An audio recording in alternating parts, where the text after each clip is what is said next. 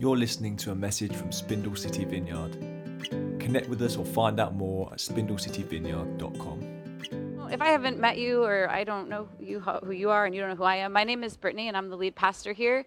And it's really good to be back. Uh, before we jump into the message today, I wanted to say thank you. Our family has had so much support. Folks have dropped off diapers and wipes, meals. You've covered our shifts in, in upstairs in Kingdom Kids so that Tim and I could spend the last six weeks sleep deprived and, and sort of just showing up on Sunday half awake, but being here with you. So we really appreciate it. Every time we've had a child, you guys have been this beautiful extended family to us. And so, online, here in person, just thank you so much for all that you have done on our behalf to help us be able to have a child and still do what God has called us to do, which is to minister here in Cohoes and be part of this community. So, thank you. I'm excited to end our series on the minor prophets. Can't believe it's been 12 weeks. We got through 11. Technically, Asher was born and disrupted Micah. So I don't know where we'll fit Micah in, but we will get to him just because I am that type A that I can't have us go through the entire Bible and miss a book. That really would bother me. So we'll we'll wrap Micah at another juncture. But if you are new with us, this is your first time here with us this morning. We started the beginning. We started going through the entire Bible back in 2022. So it's been a year and a couple months, and we have officially made it through about two thirds of the Old Testament. We have a third to go. Um, and the reason that we're doing this is each Sunday we're coming together, we're taking apart different books, and we're looking at the context, we're looking at what the literary structure is, because we want to understand the Bible as it was originally intended. It's a really old book written to a very different group of people from a very different culture with a different language. And so there's a lot that we can miss unless we take the time to unpack it. But when we do, we can discover God's heart in the midst of that, and it can come alive to us in a way that transforms us and helps us to live into his kingdom today. So if you missed any of our talks, you can find them on YouTube, Facebook, or wherever you get your podcasts. But today, I'm going to launch us into our last book Malici, if you're Italian, Malachi, if you're not, everybody who's really biblical. I ought to have a dad joke somewhere. I was born to have a dad joke every time. Um, but before we launch into his book, which is only four short chapters, I want to start us off with a question. And this is going to be one of those response things, so you can you can shout things out to me. But what qualities or characteristics do you think are essential for a healthy relationship? Grace, Trust. Trust honesty, communication, vulnerability, hmm? respect, love. Oh, I Bob, what did you say? Quitting smoking. That is helpful. That absolutely is. Patience. Fun? Fun is good. Yeah, thank you, Ashley. We like to have fun. Trust. Yes. That's the third person that said trust this morning good. There's a lot of different things that come together in the recipe to create a healthy relationship. There's not just one element and we can nail it and then we're good for the rest of our lives. Um, there's, a, there's a number of things. But doctors John and Julie Gottman, who are these renowned relational therapists, they've done a ton of research. They've written a lot of books and they've done a lot of different counseling, thousands, millions of hours, I'm sure, at this point has said that there are basically two non negotiable foundational things to a healthy relationship trust and commitment. There's a little picture. They have it described as the foundation walls of a house, which is the backdrop of that slide. You can certainly Google that later. But essentially, they say without trust and commitment, you're never going to be able to build something sustainable with another person.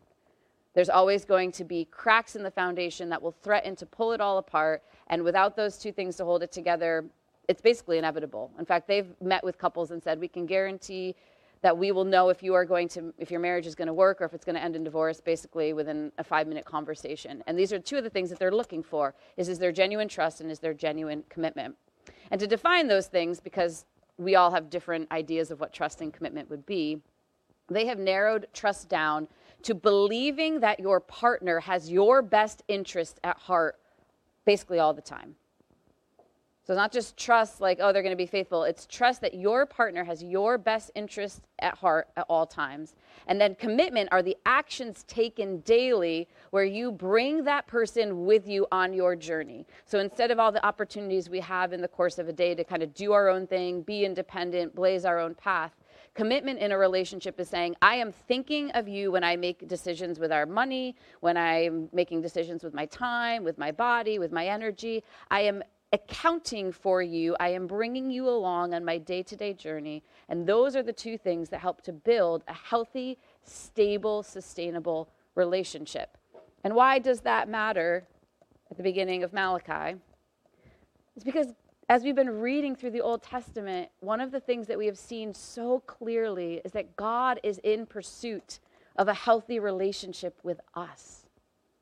That at the core of this beautiful book is the creator of the universe doing everything in his power to reach across the table and say, I created you, Erica, Vanessa, Casey, all of us by name, and say, I created you for a healthy, thriving relationship with me. And in order for us to enjoy that relationship with God, there needs to be trust and commitment. God has already revealed through the book that He is loyal.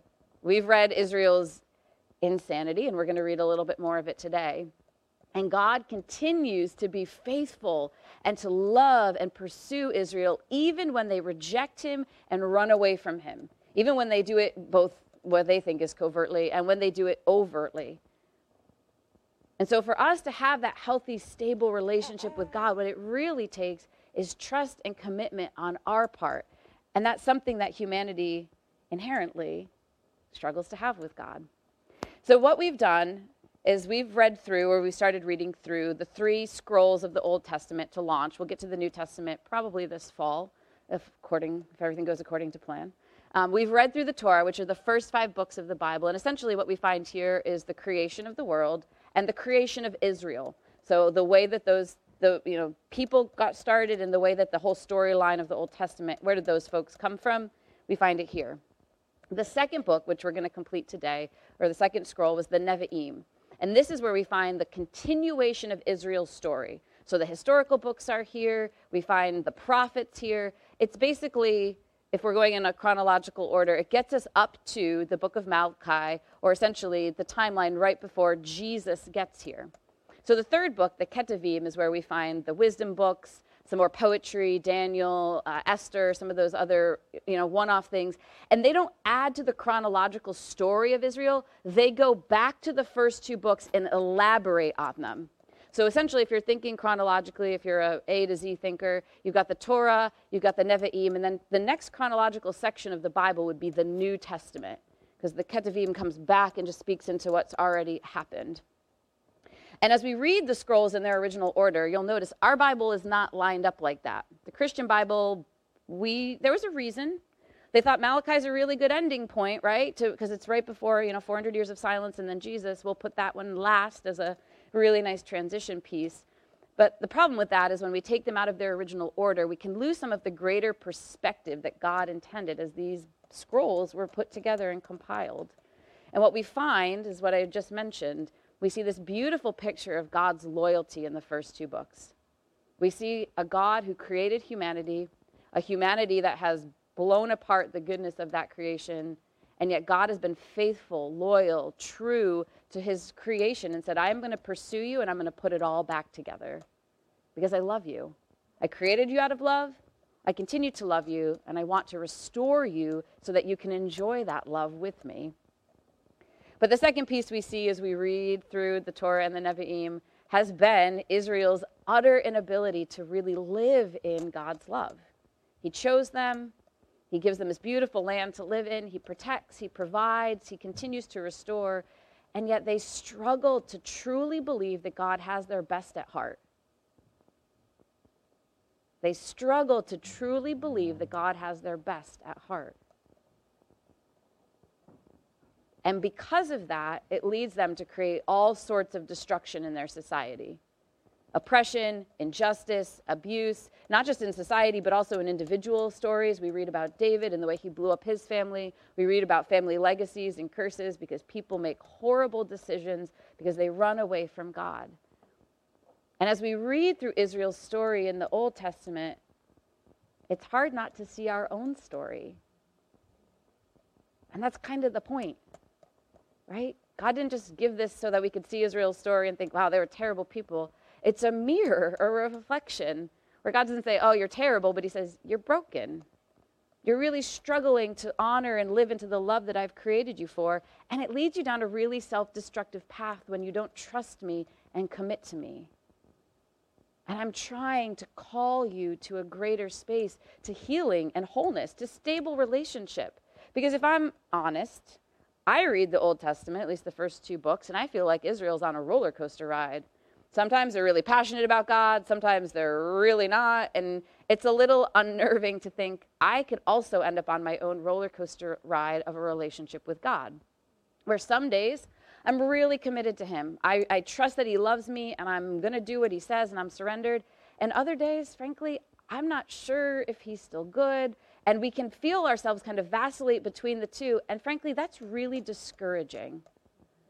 It can make our faith journey feel extremely unstable. It can lead us to a place of despair and depression and anxiety, even, because as much as we want to love and serve God, it feels like we really can't quite get there. And it, we get stuck in a bit of a rut, just like Israel did. And, and that's not an enjoyable experience for anyone. But it's also deeply normal. So if you've struggled with that, then that's not an unusual thing. But as we conclude in the book of Malachi this morning, as we wrap up the Nevi'im, there's this there's two verses at the end of the book where God makes this promise to humanity that we don't have to struggle on this roller coaster ride of faith, where we don't have to continue to live the way that Israel did, trusting him, not trusting him, following him, running away from him, being all in and creating a giant mess we don't actually have to continue that same trajectory that Israel started, that Israel shows us, because God has reached into humanity and He's given us an opportunity to have actual trust, actual commitment that leads to stability. And I think that's what He wants to, to talk to us about this morning and share with us is I think there's an opportunity here from the Lord to say, if you have felt stuck in a rut, or if you have really struggled with ups and downs in your spiritual journey, there's a place to rest with Him today so that's where we're going to go. Let's pray and we'll, we'll jump into Malachi. Oh, God, it's good to be in your home with your people, in, enjoying your presence. And that's what we want this morning is more of you. So we just invite you to come and move in your word, in our midst. And we know that you are desiring that. So we just look with anticipation to how you will move today. In Jesus' name. Amen. So, a little backdrop on Malachi in case this is your first rodeo with him. He is writing, here's a nice chronological order. I like to see the history of things, it really is helpful to me. So, this is basically who's writing at the same time as everybody else. And Malachi writes around the same time as Haggai and Zechariah. These are the folks that have come back from exile and for Malachi in particular, he gets on the scene after the exiles, after the folks have returned from exile have rebuilt the walls of Jerusalem and they've rebuilt the temple. And each of these elements is a lot less grand and beautiful than it was before their exile. The walls of Jerusalem has, have essentially gone back to the original footprint before the major expansions under David and Solomon. And the temple itself is not nearly as grand and glorious and ornate, gold and marble and all those things. It's a lot more subdued. But at least, at least the structures that God said would be in place when he came back to restore Israel, at least they're built. And so in Israel's mind, God's restoration is just on the horizon. And they're basically looking for a few things. The prophets told them that God's presence would return to the temple. Ezekiel saw him leave. And then at the very end of Ezekiel, he said, He's going to come home. And so they're waiting for God to come home because the temple's built, but the glory of God has not returned and filled it in a tangible way where they can see Him. They're waiting for a sweeping restoration. It's basically an opportunity for them to return to prominence among the nations. Right now, Israel is continuing to be oppressed. Babylon takes them into exile. Persia, Medo Persia basically keeps them in exile and then says, well, a couple of you can go home. And so they're like, what point are we no longer going to be under someone else's government? We're waiting to be free and be our own people again. And that hasn't happened yet. And they're waiting for the arrival of the Messiah and the things that he is supposed to bring, which is peace and justice and wholeness to the world. And so they, they're like, We built the structures, God. Now we're just waiting on you to do the rest. And the days become weeks, they become months. And anybody who enjoys waiting is like, It's no big deal, but most of us hate it. and so the weeks and the months add up into years that actually add up into generations where God's not coming and doing the things that they thought he was going to do. And so the expected glorious manifestation of God's presence in their midst doesn't happen. And what it does is it rocks a people who already struggle to trust God. Basically, Israel says, if you're not going to do the things you said you were going to do, then why are we even bothering to worship you at all? They move from this place of waiting to basically, I give up. There's no reason for us to continue to worship God anymore, so let's just figure out something else. Let's just do our own thing. Let's just go back to trying it ourselves. And of course, every time Israel has done that in the past, they've blown up their society. And that's exactly what happens today, and that's exactly what Malachi addresses. If you want to look at the Bible Project handout that we have, we're going to cover the six disputes fairly quickly. You are welcome to use the Bible Project videos online. I encourage you to. If you're not watching them before or after the message, it's a great synopsis. It digs in a little bit more, and there's additional resources you can find. But the first three disputes in the first and the next three disputes, there's six total, parallel one another. So in the first three, God confronts Israel's lack of trust in his love for them. He says, Why do you doubt that I love you? And the first thing that they say, because this is a very sassy Israel that we're about to find this morning, if you think that they have been testy in the past, this is, at least in my mind, teenage Israel. We've all been teenagers before. And so I'm just hearing it in a teenage voice with the eyebrows and the look and the loathing sometimes. And the first dispute, Israel says, How have you even loved us, God? How dare? All I could think of was Imani's voice as I was reading that. I was like, God sitting up in heaven, like, excuse me? And he literally says to them, Why do you doubt my love? You and Edom, Jacob and Edom, are both descendants of Abraham, You're twin brothers. And I have shown you favor over your own family member. I have clearly chosen you, selected you, and shown you ongoing favor through the course of your entire nationhood. How actual dare that you would think that I don't love you. I've still taken care of Edom, but not nearly the way that I have loved and supported you. In fact, I've been even a little bit more harsh on them because they have not been taking care of you the way they were supposed to. And doesn't that remind us how sometimes our short term problems can erase all of God's faithfulness really quickly? Yeah. Like all of a sudden, we're like, I just, I'm dealing with this thing right here in front of me. And the 20, 30, 40 years of our life, or some of you youth, youths, 10, 13 years, suddenly it's like he was never there in any of it. And that's what Israel's saying to him. And then he goes on to say, You've created a gigantic mess because you have doubted once again my love. And they say, and God says, You've despised my name. And of course, Israel says, How have we despised your name, God? How have we rejected you? And he's like, Well, let me tell you, you have not been bringing the things that you're supposed to bring for worship. Because you've become so apathetic, because you don't believe that I love you, now you're bringing sacrifices that are barely worthy of arriving on the altar. When God set up the temple worship, He said, Bring me your best. Why? Because when we give God our best, it's a sign of trust. When we tithe off of our net income or our gross income, when we, when we bring the greatest thing we have, when we give Him our first time, you know, we open our eyes in the morning and the first thing we do is we give God our time. When we give Him our best, it's a sign of trust that He is going to take care of us. And so for Israel, he said, Bring me your best animals. You know, bring me the, the one year old male animals, no blemishes, no stains. You know, they don't have a janky leg, they're not like half blind. Bring me your best. And instead, Israel's like, they're treating God like a recycling bin. like, we're actually going to bring you our worst because we don't really like this animal. We're kind of hoping he's going to die. We don't want him to like get mixed up with the really good ones. And God says, You're despising my name. You're, you're showing me on a daily basis that you don't actually trust me because instead of bringing me your best, you're giving me your worst. And then he go on to, they go on to say, Well, God, how come you don't accept our worship anymore? And he's, I can only envision him being like, Really? The first two things were not enough that you now have, our, you're now asking me this? Um, and he says, On top, this is, this is a powerful one. On top of treating me poorly, which is something I don't love, and I'm going to call you to account for, but on top of treating me poorly, you're also treating one another poorly. And what was happening, and I want you to hear this if you're a woman or a person of color or someone who's in, found yourself on the margins of society really frequently. The Israelite men were divorcing the wives that they married when they were young, the wives of their youth, basically the person they've been with forever, in order to go and marry some ladies next door.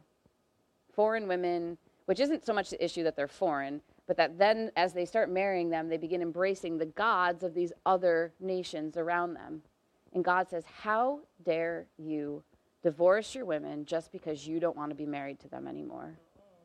God takes an extremely hard stance on the fact that at times when we become apathetic to Him, we become apathetic to the people around us and we start treating them like garbage.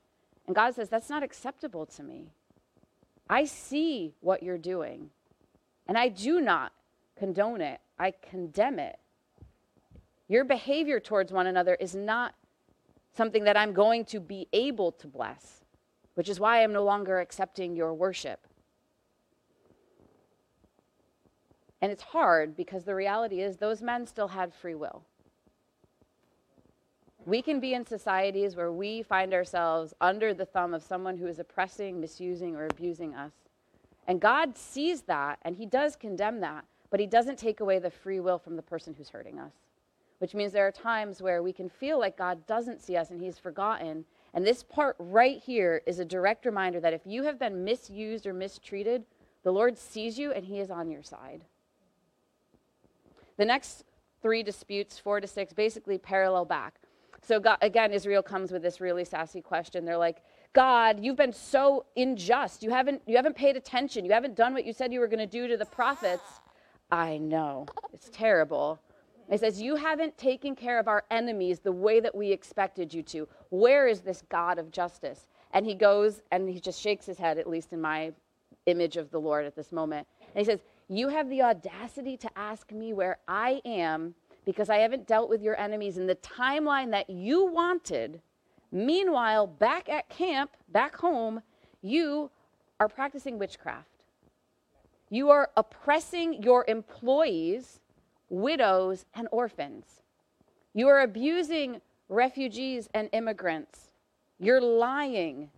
You have created a corrupt society, and you have the nerve to ask me why I haven't dealt with your enemies yet? And this, all I could think of is when Jesus says, Deal with the plank in your own eye first before you take the speck out of your neighbor's. Where God says, You want justice, and yet you don't even practice it on your own soil. You only want justice to the gr- degree that it serves you, not to the degree that it actually changes you, not to the degree that it actually honors me. And so, no, I'm not ready to go and do that thing yet. My timeline will still be accomplished, but I'm not going to speed it up while you're still dragging your heels to do the very things I've asked you not to do. And so we go into number five and number six. Number five parallels back to two, and they go back to how have we cheated you, God? We're doing everything you said we were supposed to do. We're still going to the temple. We're still doing the stuff. And he says, You're not bringing the full tithe with you anymore. Not only are you bringing garbage to offer on the altar, but it's not even enough to take care of the priests and the poor, which is what the tithe was used for. The temple that you've built is already falling into disrepair.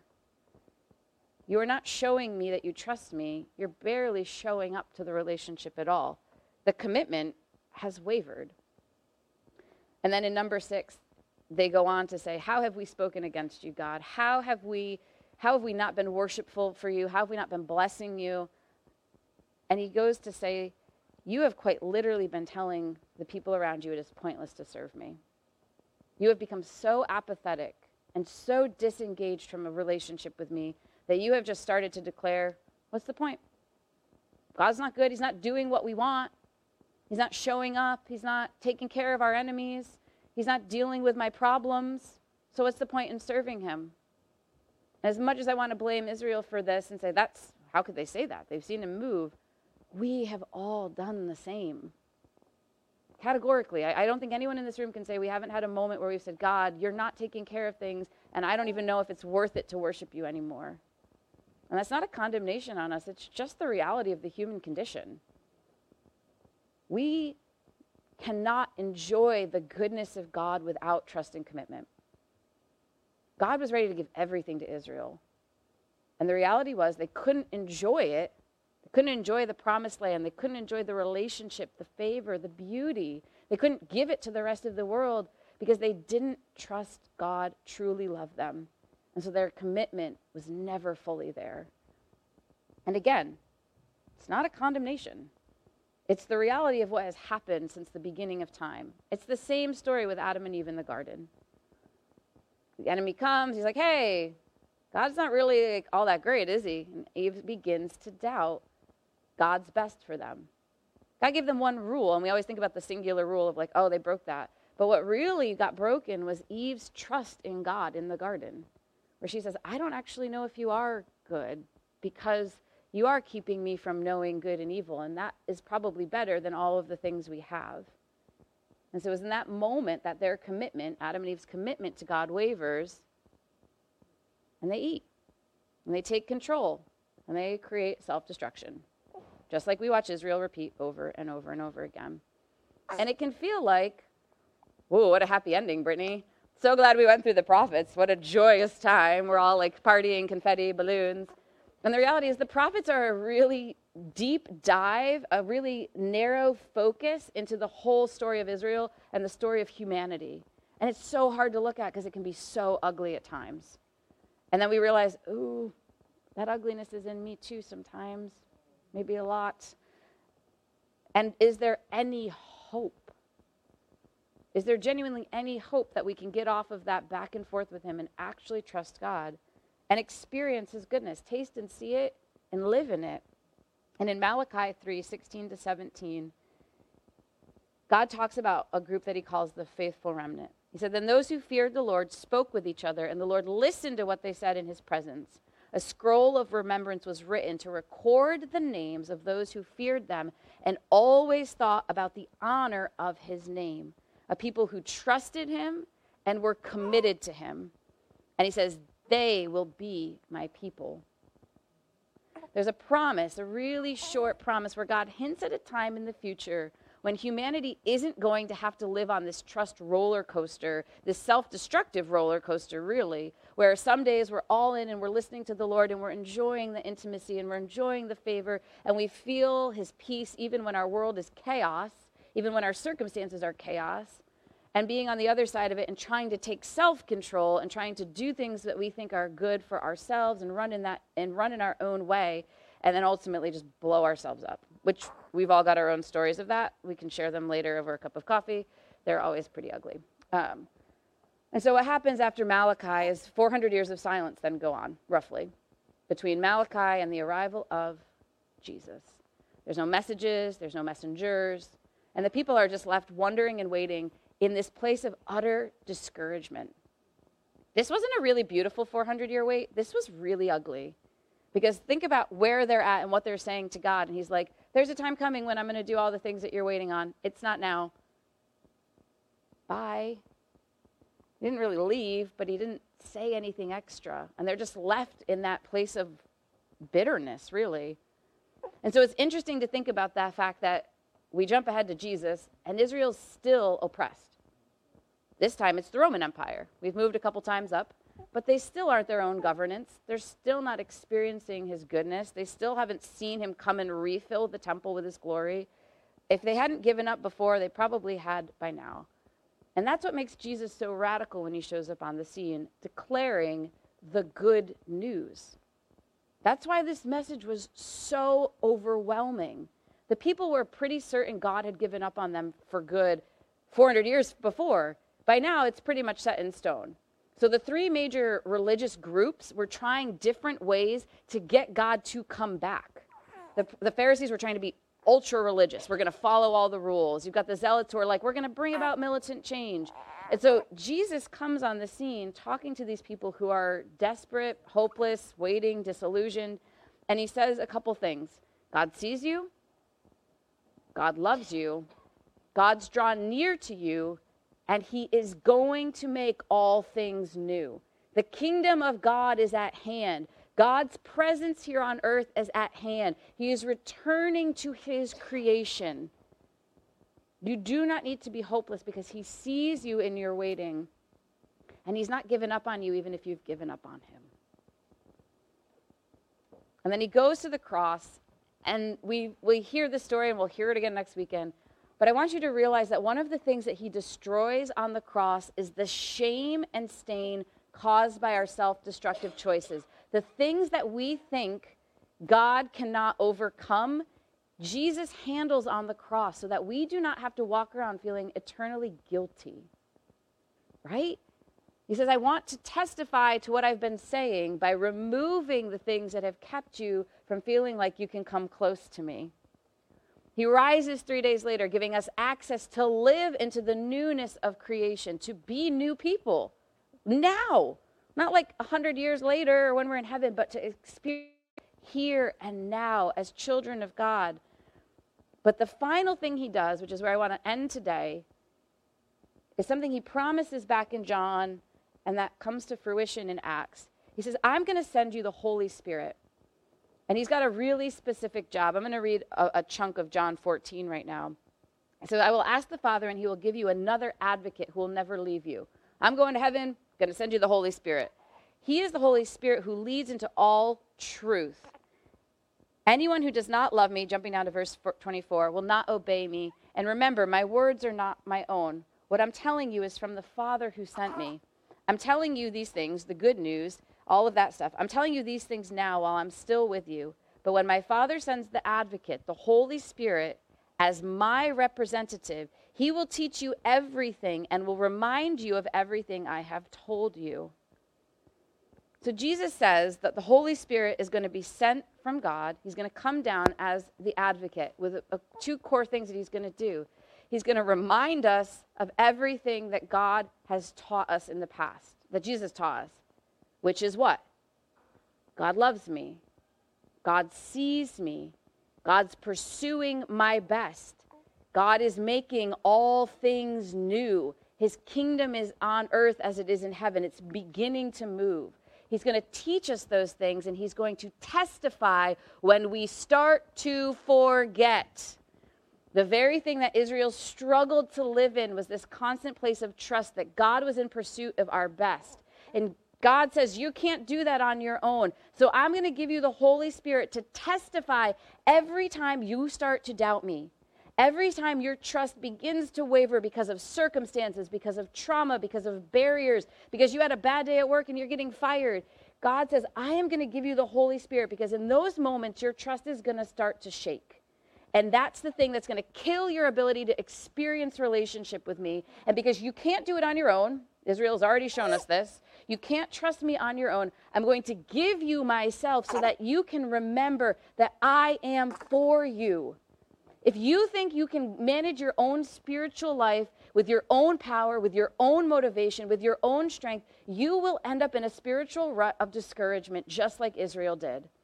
The only way we can be faithful to God, the only way we can truly trust Him and live in commitment to Him, is to rely on the power of the Holy Spirit living in us to testify and say, God, I don't think you feel all that good today because my world is falling apart. And the Holy Spirit reminds us, even in your circumstances, God is faithful. Look back on the words of Jesus, look back on the Old Testament, and see his loyalty, see his consistency and his trustworthiness, even when your life is falling apart. And remember that you can ask Him and He will bring you the strength and the power to continue to trust God and experience His love.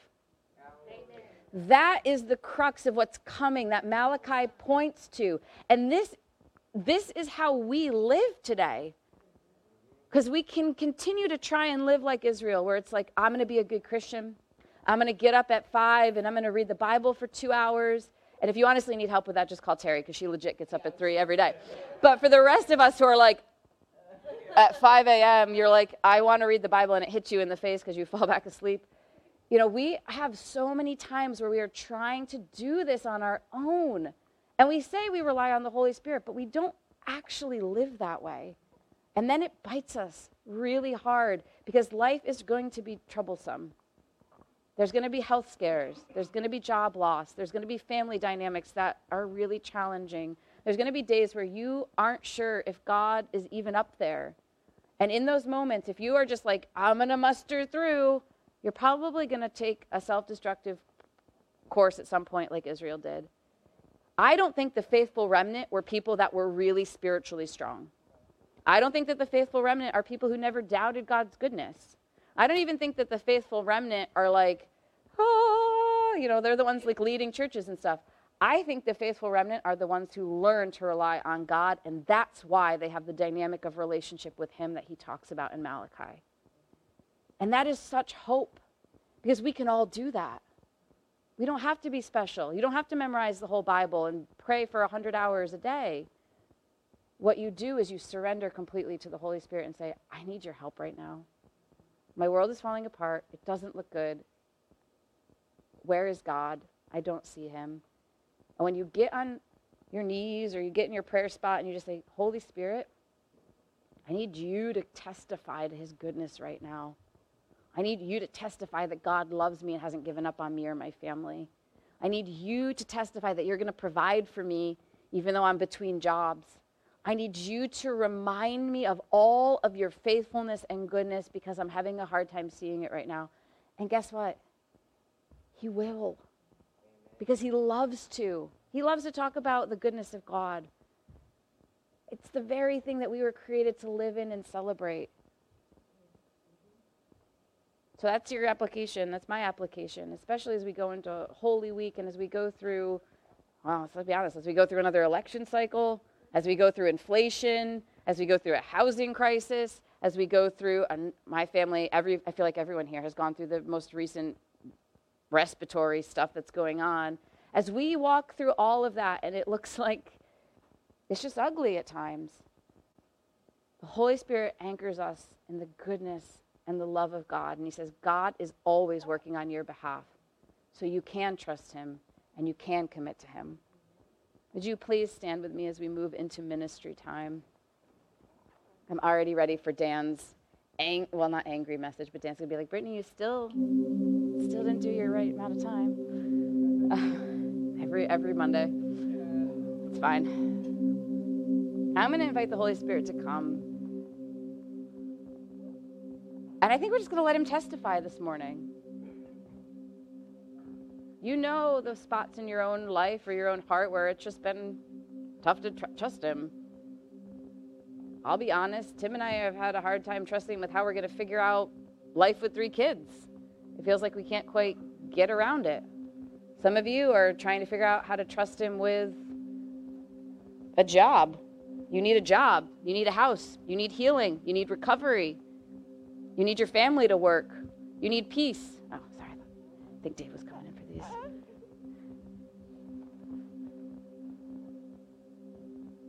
What you need is for the Holy Spirit to testify this morning that God is good and that He loves you, and that however the timeline looks, He is pursuing your best. So, Holy Spirit, we invite you. We know you're already here.